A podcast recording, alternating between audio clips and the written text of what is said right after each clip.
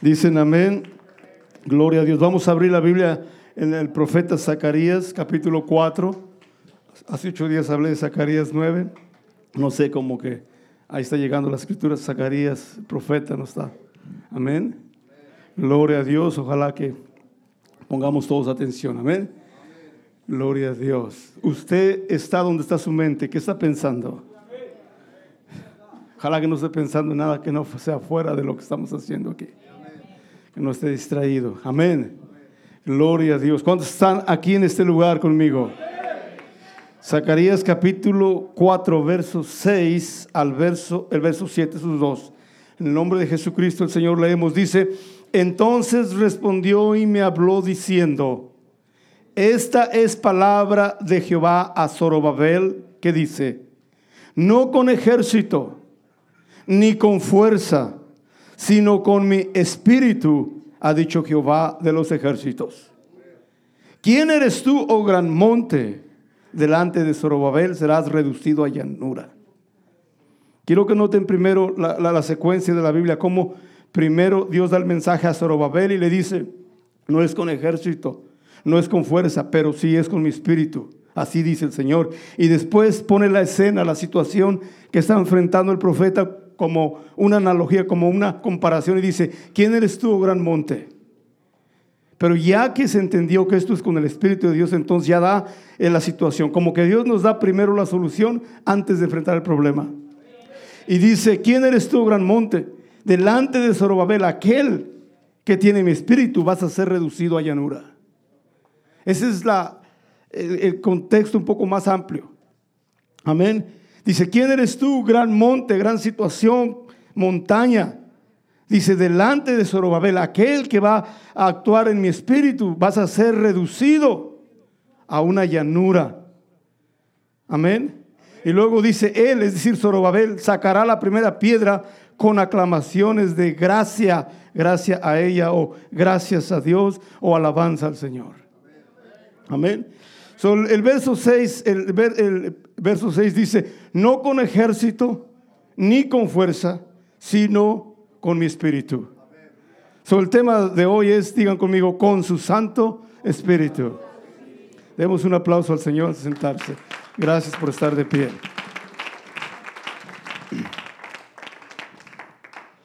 Aleluya. En el mundo, en esta vida, hay dos maneras de vivir. Una manera es vivir guiados por el Espíritu Santo, dirigidos por el Espíritu de Dios, obedeciendo al Espíritu de Dios. Otra manera es vivir de una manera natural, de una manera como todo el mundo vive, dirigido por sus sentimientos, guiado por sus emociones y sentimientos, impulsado por sus instintos naturales. So, hay dos niveles, dos caminos, dos maneras de vivir esta vida. Una puede ser guiado por el Espíritu de Dios y otra es guiado por sus propios instintos naturales. Amén. Y uno puede vivir naturalmente, pero la verdad que viviendo naturalmente uno no va a entender muchas cosas de la vida. Todos los problemas y situaciones que enfrentamos surgen o nacen cuando uno vive naturalmente. Pero Dios nos da la oportunidad de vivir espiritualmente, de vivir en un nivel espiritual, no guiados por nuestros pensamientos, emociones y sentimientos egoístas, pero guiados, dirigidos, gobernados por la guianza del Espíritu Santo de Dios. Y ese es otro nivel de vida, otro estilo de vida, otra manera de vivir la vida. Los que viven de una manera natural, no es que sean malos ni criminales, porque hay gente que se justifica y dice, yo no he matado a nadie, yo estoy bien. No se trata de eso. Solamente hay dos niveles, el nivel natural o el nivel espiritual. Y los que viven naturalmente, entre comillas, buenas personas, puede ser, no pueden ver las cosas de Dios correctamente. En 1 Corintios 2.14 dice, porque el hombre natural, no malo, no criminal, natural, no percibe las cosas que son del Espíritu de Dios. Para el hombre natural, los mandamientos y enseñanzas del Espíritu de Dios, las cosas espirituales son locura. No las puede entender. Porque las cosas de Dios hay que entenderlas, hay que discernirlas espiritualmente o por medio del Espíritu de Dios. ¿Cuántos me están entendiendo? Los que no tienen el Espíritu de Dios no pueden entender las cosas de Dios. Para alguien que vive naturalmente, que no es malo, no ha matado a nadie, es alguien entre comillas buena persona, pero no vive en el nivel espiritual, sino natural, las cosas de Dios son una locura. Las cosas que Dios manda que hagamos no hacen sentido común. Las enseñanzas del Espíritu de Dios no las entienden.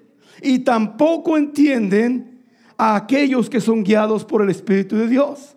Por eso critican a la gente que sirve a Dios.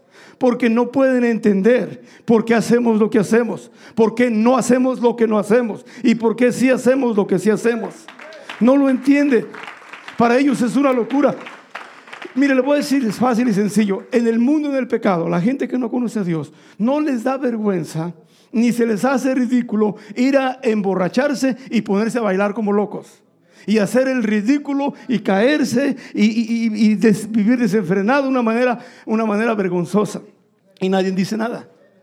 Pero esa misma persona que se convierta a Dios y está en la iglesia danzando para Dios, para decir, ¿qué pasó? ¿Por qué vienes a hacer eso?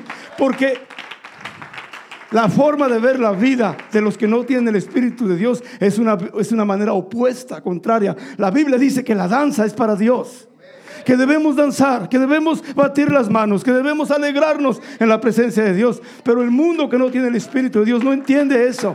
Y el mundo se alegra en el pecado, se goza en lo que los destruye, en las cosas que no tienen sentido y que no les ayudan. Y los que viven en el nivel natural, así ven la vida. No, no entienden las cosas de Dios, pero los que viven en el Espíritu, ellos comienzan a entender las cosas de Dios. Ven las cosas de Dios diferentes y dicen, wow, qué precioso estar adorando a Dios. Qué privilegio servir al Señor.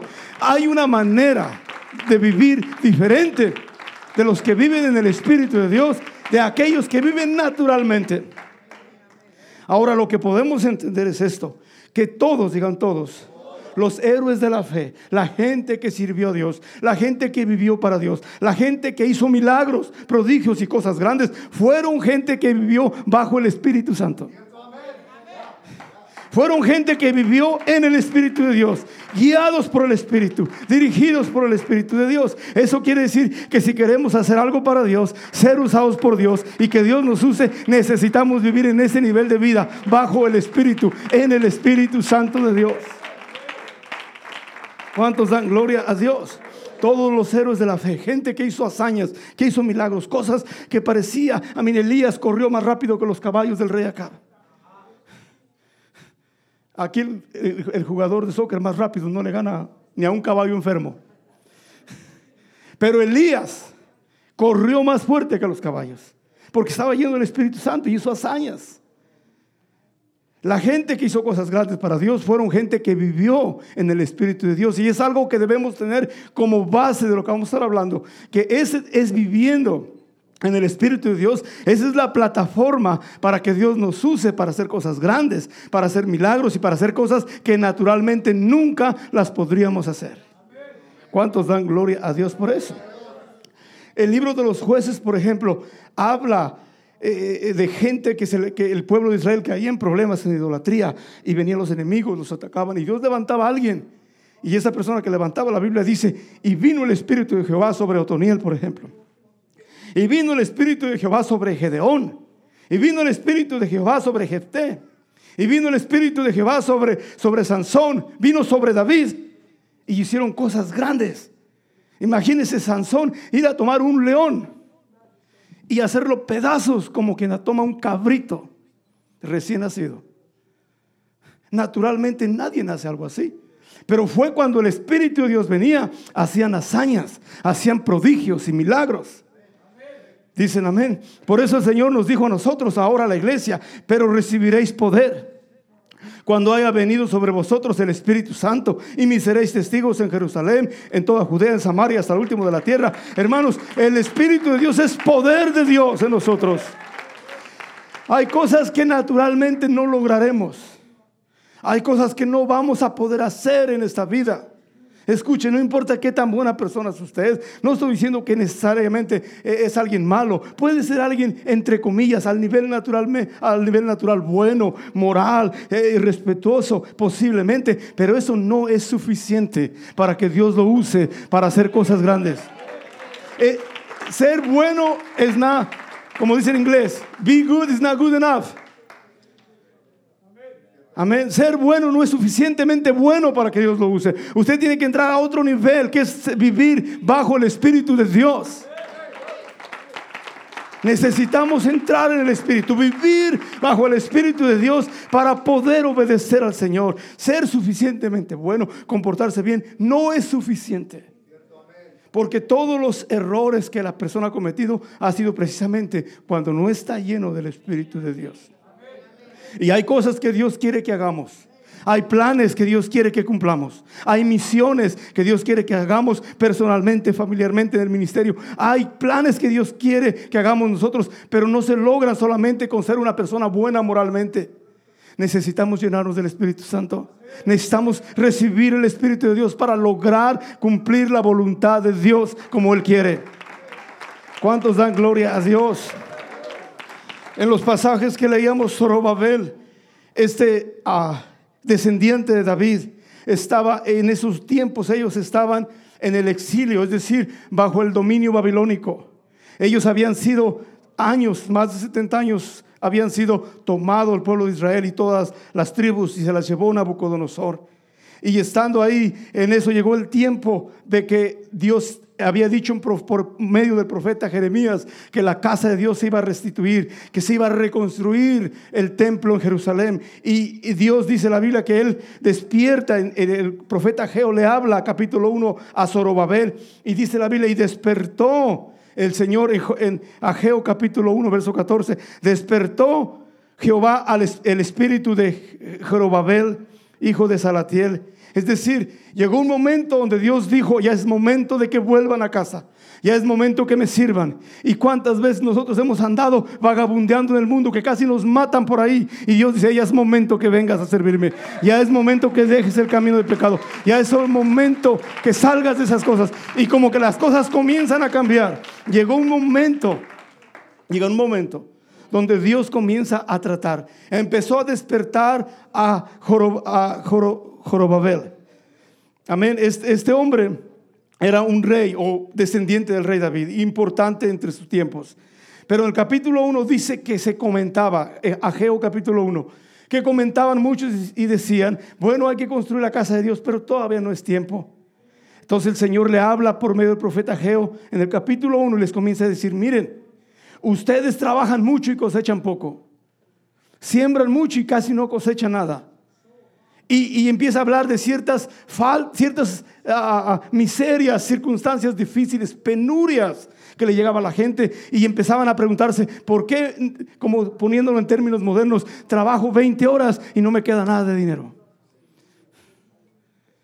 Tanto que gano y no me queda nada. Bueno, entre paréntesis, no nos queda nada porque no somos dueños de nada, somos administradores.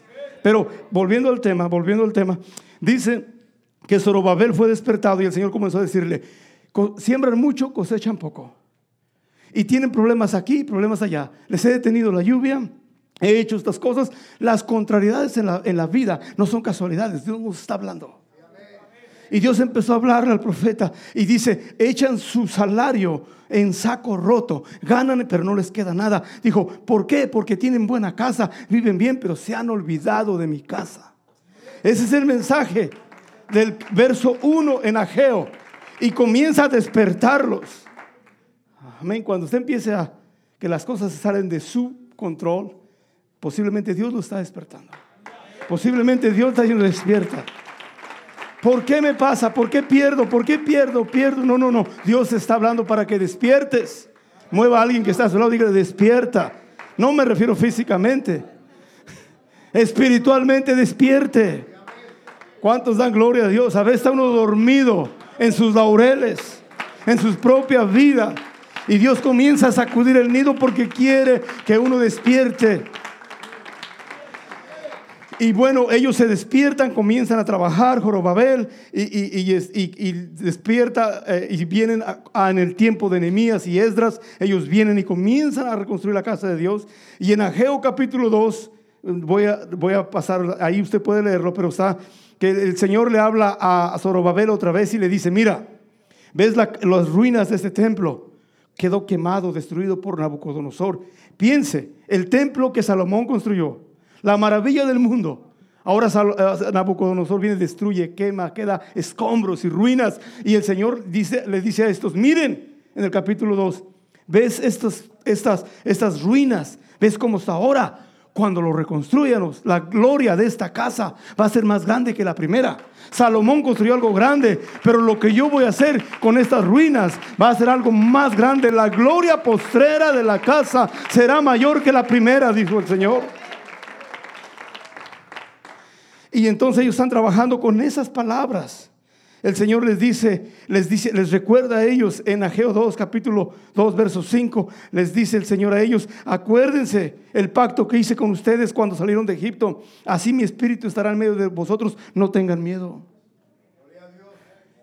Cuando tenemos el Espíritu de Dios no tenemos miedo, no tenemos depresión, no tenemos situaciones difíciles, no necesitamos droga ni alcohol, no necesitamos encerrarnos en nuestra burbuja de pecado para sentirnos bien. Cuando tenemos el Espíritu de Dios, no tenemos miedo. Podemos servir a Dios sin miedo, con valentía. ¿Cuántos dan gloria a Dios? Y ahora miramos, llegamos a, los, pasajes que leíamos. Llegamos y ya está Zorobabel y los que le ayudan están trabajando. Dios le da una, visión, le muestra un, candelabro y, y, le muestra la visión, le muestra los olivos de oro y todo eso. Y le dice, ¿entiendes eso? Eh, ahora eso tipifica el Espíritu de Dios. Y, Zorobabel dice, no entiendo nada. Imagínese, un profeta, un descendiente del rey David, Dios le hablaba y no entendía. So, cuando usted no entienda, no piense que es algo, a veces no entendemos. No piense que usted entiende todo, ni yo tampoco. No entendemos. Solo le dijo, Señor, no entiendo nada.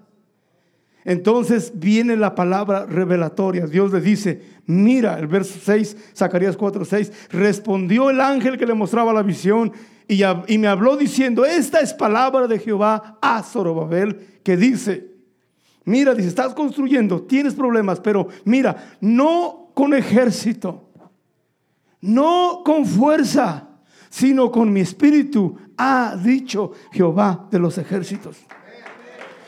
Hermanos, lo que está diciendo esto, está diciendo que yo pienso que ellos estaban recién salidos de la esclavitud moderna de Babilonia. Estaban llegando, no tenían tal vez medios o recursos, tal vez no tenían un army, tal vez no tenían mucha fuerza eh, militar, tal vez no estaban tan fuertes. Dice el Señor, no te preocupes, esta, causa, esta casa no se restaura con ejército. Luego dice, ni con fuerza. Fuerza literalmente es capacidad o medios económicos. Tal vez no tienes dinero mucho. No te preocupes. Tal vez no tienes mucha fuerza económica. Tal vez no eres muy inteligente. Pero no te preocupes. Con lo que se restaura la casa de Dios es con mi presencia, con mi espíritu, dice el Señor. Hermanos, y eso es lo que debemos entender. Es lo que debemos entender, que es el Espíritu de Dios que nos va a habilitar, nos va a dar la fuerza y el poder para hacer lo que Dios quiere que hagamos.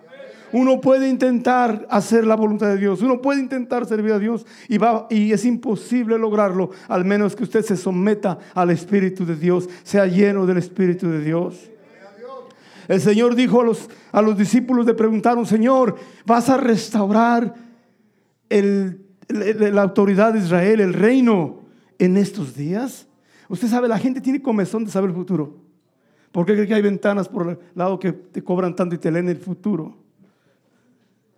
Pero Dios sabe el futuro. Ellos estaban con la comezón, Señor, todavía no reciben el Espíritu Santo, o estaban preguntando, consultando, ¿cuándo va a ser? Dice, Señor, no les toca a ustedes saber eso. Algo que Dios ha puesto en su propia potestad, en su secreto. Dijo, pero van a recibir poder cuando haya venido sobre vosotros el Espíritu Santo. Y me seréis testigos en Judea, en Jerusalén, en toda la tierra. Lo que el Señor está diciendo es que no, a veces no necesitas saber el futuro. pero sí necesitamos ser llenos del Espíritu Santo cada día. Y ahí en Hechos 1, verso 8, el Señor dice, recibiréis poder. Esta palabra que Dios prometió, el Señor Jesucristo prometió que íbamos a recibir, es la palabra dinamis o dunamis, que quiere decir poder, fuerza. Es la palabra dinamita. Donde sacamos en español o yo sé en inglés, dinamita, dinamos. Una dinamita no es algo débil, cuando la dinamita explota, hace pedazos todo. Esa es más o menos la idea de la palabra poder. Dice el Señor, van a recibir dinamita espiritual. Por eso cuando uno no tiene el Espíritu Santo, está como granada mojada. Pero cuando tiene el Espíritu de Dios, está como dinamita. Ojalá que no haya aquí un grupo de granadas humedecidas que no explotan. Ojalá que todos seamos dinamitas espirituales. ¿Cuántos dan gloria a Dios? el Señor les dice, van a recibir poder, dinamita. Pero esta, esta dinamita, este poder espiritual es un poder milagroso. Es una eficacia, es alguien que hace maravillas. Alguien que Dios capacita para hacer milagros. Que le da potestad, que le da autoridad. el, profeta le está diciendo a, a Zorobabel, Zorobabel, no te hace falta un poderoso ejército para hacer la voluntad de Dios. No necesitas mucha fuerza económica y tal vez mucha habilidad. Lo que necesitas es mi espíritu. Lo que necesitas es estar lleno de mi espíritu. Y cuando tú entiendas que necesitas a mi espíritu, no importa la situación, puede ser como una montaña tan grande, dice el verso 7. Puede ser que tu situación sea como una montaña. ¿Cuántas veces nos encontramos en situaciones que parecen una montaña? Que no sabemos qué va a pasar, porque no nos deja ni siquiera ver el horizonte que sigue. No sabemos qué va a pasar mañana. Hay una montaña tan grande, hermanos, y no importa qué tan grande es su monte que está enfrentando, no importa qué tan grande es la montaña, lo que usted y yo necesitamos hacer es llenarnos del Espíritu Santo. Dios dice en el verso 7, dice así, ¿y quién eres tú? Póngame Zacarías 4:7, lo estamos leyendo. ¿Quién eres tú, oh gran monte? Que eres tú poderosa montaña grande. Cuando Zorobabel sea lleno del Espíritu Santo, esa montaña va a ser reducido a llanura. Cuando una persona es llena del Espíritu Santo, esas cosas que le dieron problemas le van a servir para que usted pase sobre de ellas. No dijo en este texto, no dice quítate montaña, no, dice vas a reducirte a una llanura. Lo que está diciendo, hermanos, que cuando uno no tiene el Espíritu de Dios, va a tener montañas de problemas, situaciones que usted no va a ver la solución. Pero si usted entiende que es por medio del Espíritu de Dios, que llenándose usted del Espíritu de Dios, esa es la solución a todo, entonces ese problema le va a servir de plataforma. Es el mismo problema que le va a servir de llanura. ¿Quién eres tú, oh grande monte, delante de, delante de esa persona que está llena del Espíritu Santo, delante de Jorobabel, serás reducido a llanura? ¿Cuántos dicen amén? Hermanos, lo que el mensaje que nos está diciendo la palabra de Dios es lo que todos necesitamos, es ser lleno del Espíritu Santo. ¿Cuántos dicen amén? Porque ah, en la vida vamos a enfrentar cosas, vamos a enfrentar situaciones que no vamos a poder solucionarlas, no importa qué tan inteligente es usted. Va a enfrentar cosas en la vida que no importa cuánto dinero tiene, no va a poder comprar un minuto más de vida o de salud. No importa cuánto ejército, cuánta gente lo apoya, simplemente no van a poder hacer nada para ayudarlo. Va, a enfrentar cosas en la vida que solamente el Espíritu de Dios lo puede ayudar. Solamente el poder milagroso del Señor. ¿Cuántos dicen amén? Hermanos, nosotros necesitamos entender esto. Que hay que hacer el esfuerzo, sí. Hay que hacer nuestra parte, está bien. Pero la verdad que el resultado viene del Señor. Debemos entender, hermanos, que solamente es por el Espíritu de Dios. Y el Espíritu de Dios no viene al aire, el Espíritu de Dios viene sobre las personas. Y poniéndolo en términos prácticos, lo que cada persona necesita es ser llena del Espíritu Santo. Cada persona necesita, Señor, quiero recibir tu Espíritu Santo, quiero recibir tu presencia. Eso es lo que necesita cada persona en el mundo. En el Salmo 44, verso 3 dice, hablando de la victoria, dice, porque no se apoderaron de la tierra por su espada. El pueblo de Israel no llegó y conquistó la tierra prometida con su espada. No fue su brazo, su fuerza que los libró. Dice, sino tu diestra, Señor, tu brazo y la luz de tu rostro, porque te complacías en ellos, porque los amabas. No es la espada, no es su fuerza, no es su inteligencia. Hermanos, en la vida usted va a triunfar, no tanto porque es inteligente, pero usted va a triunfar grandemente si usted se llena del Espíritu Santo de Dios. En el Salmo 33, verso 16 en adelante, dice la Biblia así, el reino se salva por la multitud de ejército. Escuche lo que dice la Biblia. El rey no se salva por la multitud de ejército, ni escapa el valiente por la mucha fuerza. En otras palabras, un rey que se salva no es porque tiene muchos soldados y dice, nadie me puede tocar. No, porque hemos visto en la Biblia, en una ocasión con un rey que le tocaba morir, como un hombre del ejército enemigo tiró una, una, espada, una flecha al aire y fue al otro lado y cayó. Y el rey estaba escondido y disfrazado y le cayó en la espalda y lo mató. Los que, los que leen la Biblia saben, los que no se quedaron en el aire, pero después les explico. Pero así dice la Biblia, a Caf le tocaba morir. Es el rey malo y se le acabó el tiempo. Y un ejército del ejército enemigo de Israel tiró la flecha al aire, ni siquiera para él. Y Acab estaba escondido, disfrazado como soldado. Nadie quería que era el rey porque él sabía que lo querían matar. él se escondió entre, los, entre el ejército y todos. Es un soldado raso. Ni siquiera es general, es cualquiera aquí. Pero la flecha fue y le cayó en la espalda y lo mató. Hermanos, no nos salvamos porque tengamos mucho, ni escapamos porque somos inteligentes. Vano para salvarse es el caballo, dice la Biblia. Y la grandeza de su fuerza nadie podrá salvar. Lo que está diciendo la Biblia, hermanos, es que hay algo más grande, más que esta vida natural, que los recursos naturales, que la fuerza natural, que sus habilidades y capacidades. Hay algo más grande y Dios nos está ofreciendo, mira, es con mi espíritu, es con mi espíritu. ¿Cuántos dan gloria a Dios? Es vano para salvarse el caballo. los recursos de nosotros son limitados. Alguien puede tener mil millones de dólares en el banco y no comprar un día más de vida.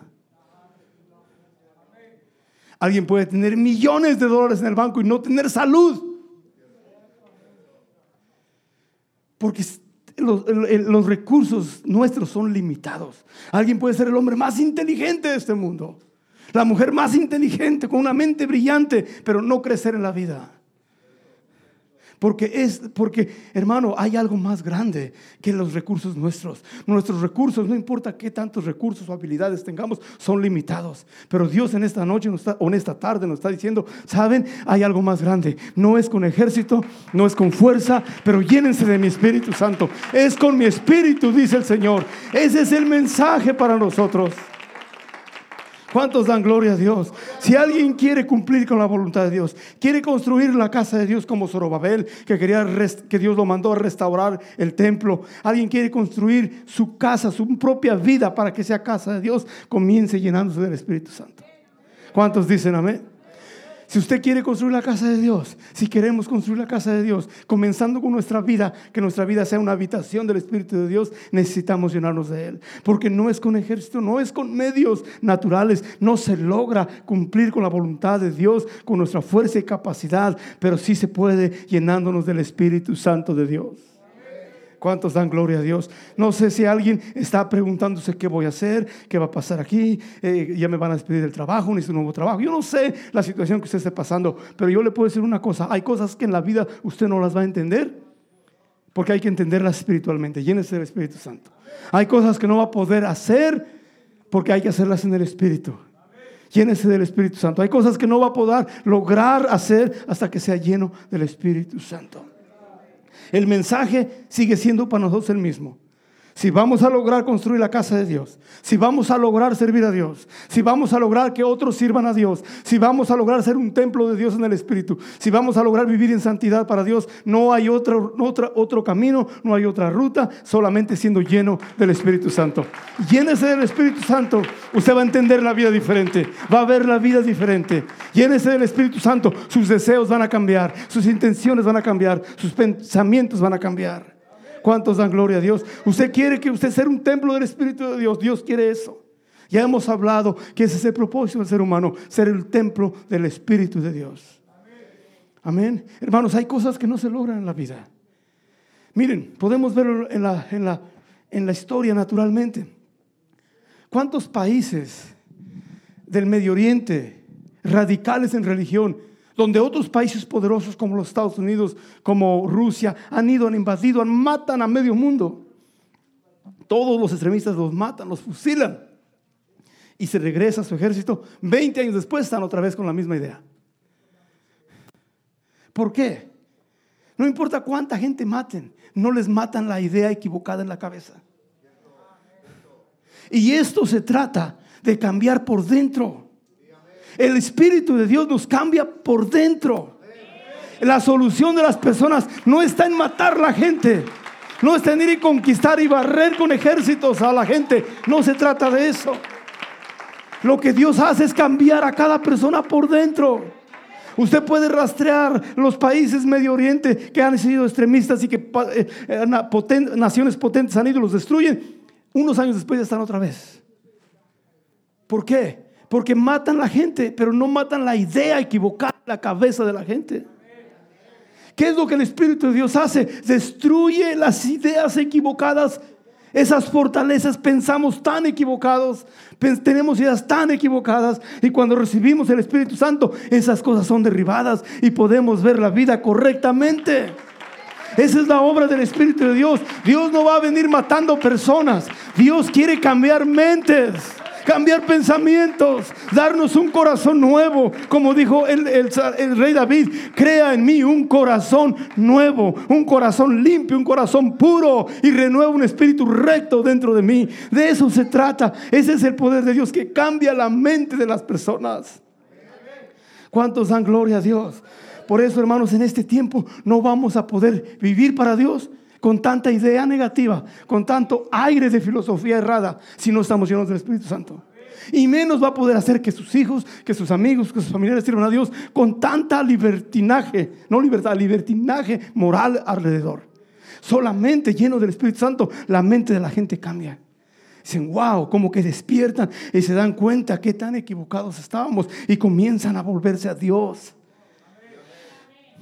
Sí, hermanos, esto no es con ejército de ir y destruir personas. Esto no es con espada de matar gente. Esto es con el Espíritu de Dios que cambia la mente de las personas, cambia la naturaleza, los sentimientos de las personas. ¿Cuántos dan gloria a Dios por eso? Voy a terminar con esta escritura, 2 Corintios 10, verso 3 en adelante. Dice, aunque andamos en la carne, no militamos según la carne. Amén. En otras palabras, aunque somos seres humanos y estamos en esta carne, en este mundo, nuestra lucha no es como el mundo. No se trata de poner a la gente en su lugar, de cortar cabezas, de destruir a la gente. No se trata de eso. No peleamos como el mundo, según la carne. Aunque estamos en la carne, no luchamos según la carne. Porque las armas de nuestra milicia, las armas de esta guerra que estamos enfrentando, no son carnales sino poderosas en Dios para destruir fortalezas. Y el verso 5, el verso 5 nos dice cuáles son las fortalezas. Las fortalezas, dice el verso 5, son argumentos y altivez que se levanta contra el conocimiento de Dios. eso es lo que el Espíritu de Dios hace, es derriba equivocaciones en la persona. La gente está argumentando, yo puedo hacer lo que quiero, sí, pero no se dan cuenta que están yéndose a un infierno. Ah, yo puedo vivir como quiera, pero no saben que están destruyéndose a ellos y a su familia. ¿Cuántos dicen amén? So, el Espíritu de Dios, esta lucha no es ejército, matar ciudades, no es espada, matar gente. Esto es destruir ideas equivocadas, engaños, argumentos ¿Cuántos dicen amén? Hay que derribarlos en la mente de las personas. Esos argumentos, esas soberbias de desobediencia a la palabra de Dios, esas altiveces. Y hay que llevar los pensamientos cautivos a la obediencia al Señor Jesucristo.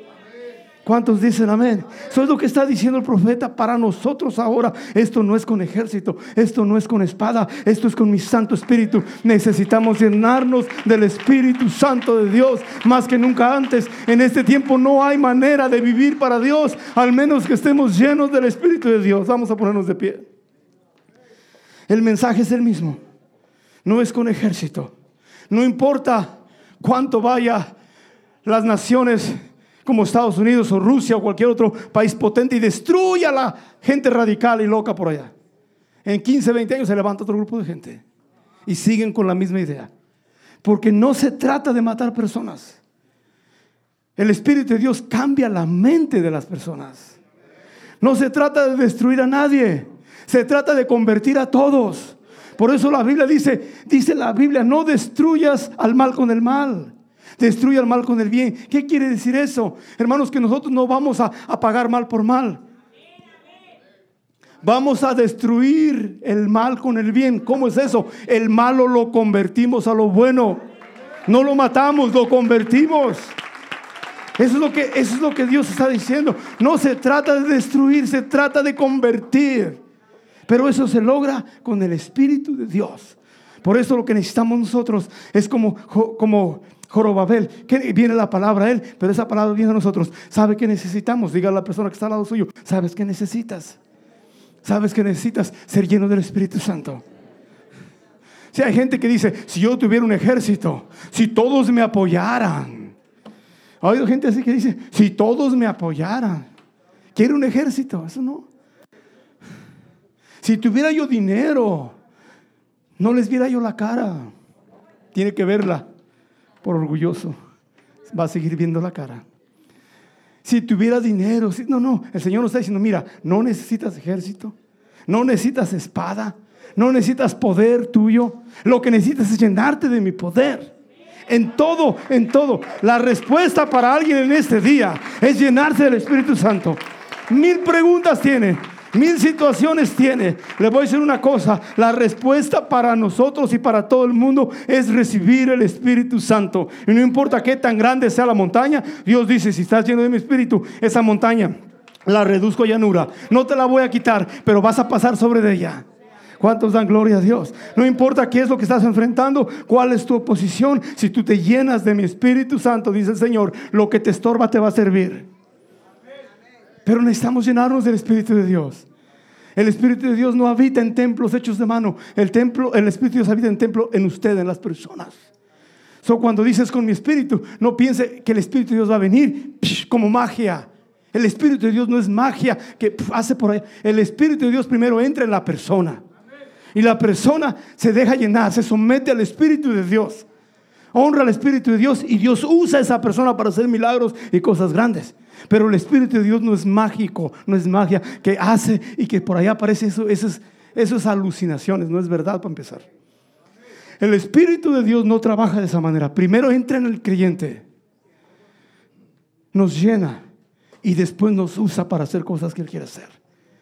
Y entonces podemos decir, el Espíritu, como dijo Pablo, es el Espíritu de Dios que obra en mí el que hace las cosas. So, Podemos ese día, tenemos la oportunidad de ser llenos del Espíritu Santo. Tenemos la oportunidad de recibir el Espíritu de Dios. Hermano, si usted tiene una pregunta, tiene un question mark, un signo de pregunta más grande que de aquí a las nubes, y no sabe qué hacer, y no sabe el porqué de mil cosas, y no sabe qué hacer, y mira una montaña, y mira una situación, un ejército babilónico como lo tenía Zorobabel, eh, contra de él, atacándolo, no lo dejaron construir, y puede tener muchas oposiciones. Pero el Señor dice, mira, te puedo decir esto, la solución no está en que tengas un ejército para enfrentar a otro ejército. La solución es que tengas muchas espadas para matar a la gente. La solución es que te llenes de mi Espíritu Santo. Y si alguien entiende eso en este día, hermanos, usted, las cosas van a cambiar para usted literalmente. Si usted se llena del Espíritu de Dios, hermano, esa montaña le va a ser una plataforma. ¿Cuántos dicen amén? Pero hay que llenarse del Espíritu Santo. El Espíritu de Dios no viene por allá afuera, viene a cada uno de nosotros. ¿Cuántos quieren recibir el Espíritu Santo? Alguien que nunca lo ha recibido, venga para que Dios te lo puede dar hoy mismo. Alguien que ya lo recibió, tal vez está poco seco espiritualmente. Venga para renovarse. Amén. Y si alguien dice, yo estoy renovado, renuévese más, no le hace nada de mal, le hace bueno. Pero todos, todos necesitamos el Espíritu de Dios para que cambiemos nosotros primeramente y para que ayudemos que otros cambien. Nuestra guerra, nuestra, las armas de nuestra milicia no son carnales. No destruimos personas, no matamos gente, matamos ideas equivocadas por medio del Espíritu de Dios. ¿Cuántos dicen amén? Alguien venga en esta tarde antes de salir de este lugar, antes de ir a la escuela dominical. Alguien venga y llénese del Espíritu Santo. Muchas cosas se le van a iluminar y van a cambiar en su vida hasta que usted reciba el Espíritu Santo. Mientras usted quiere vivir naturalmente sin ser lleno del Espíritu Santo, va a tener montañas, va a tener situaciones, no va a entender, va a estar, es más, va a caer en depresión. No va a parar de tomar medicinas de depresión. La ambulancia va a venir por usted. Dios lo va a ayudar y se arrepiente.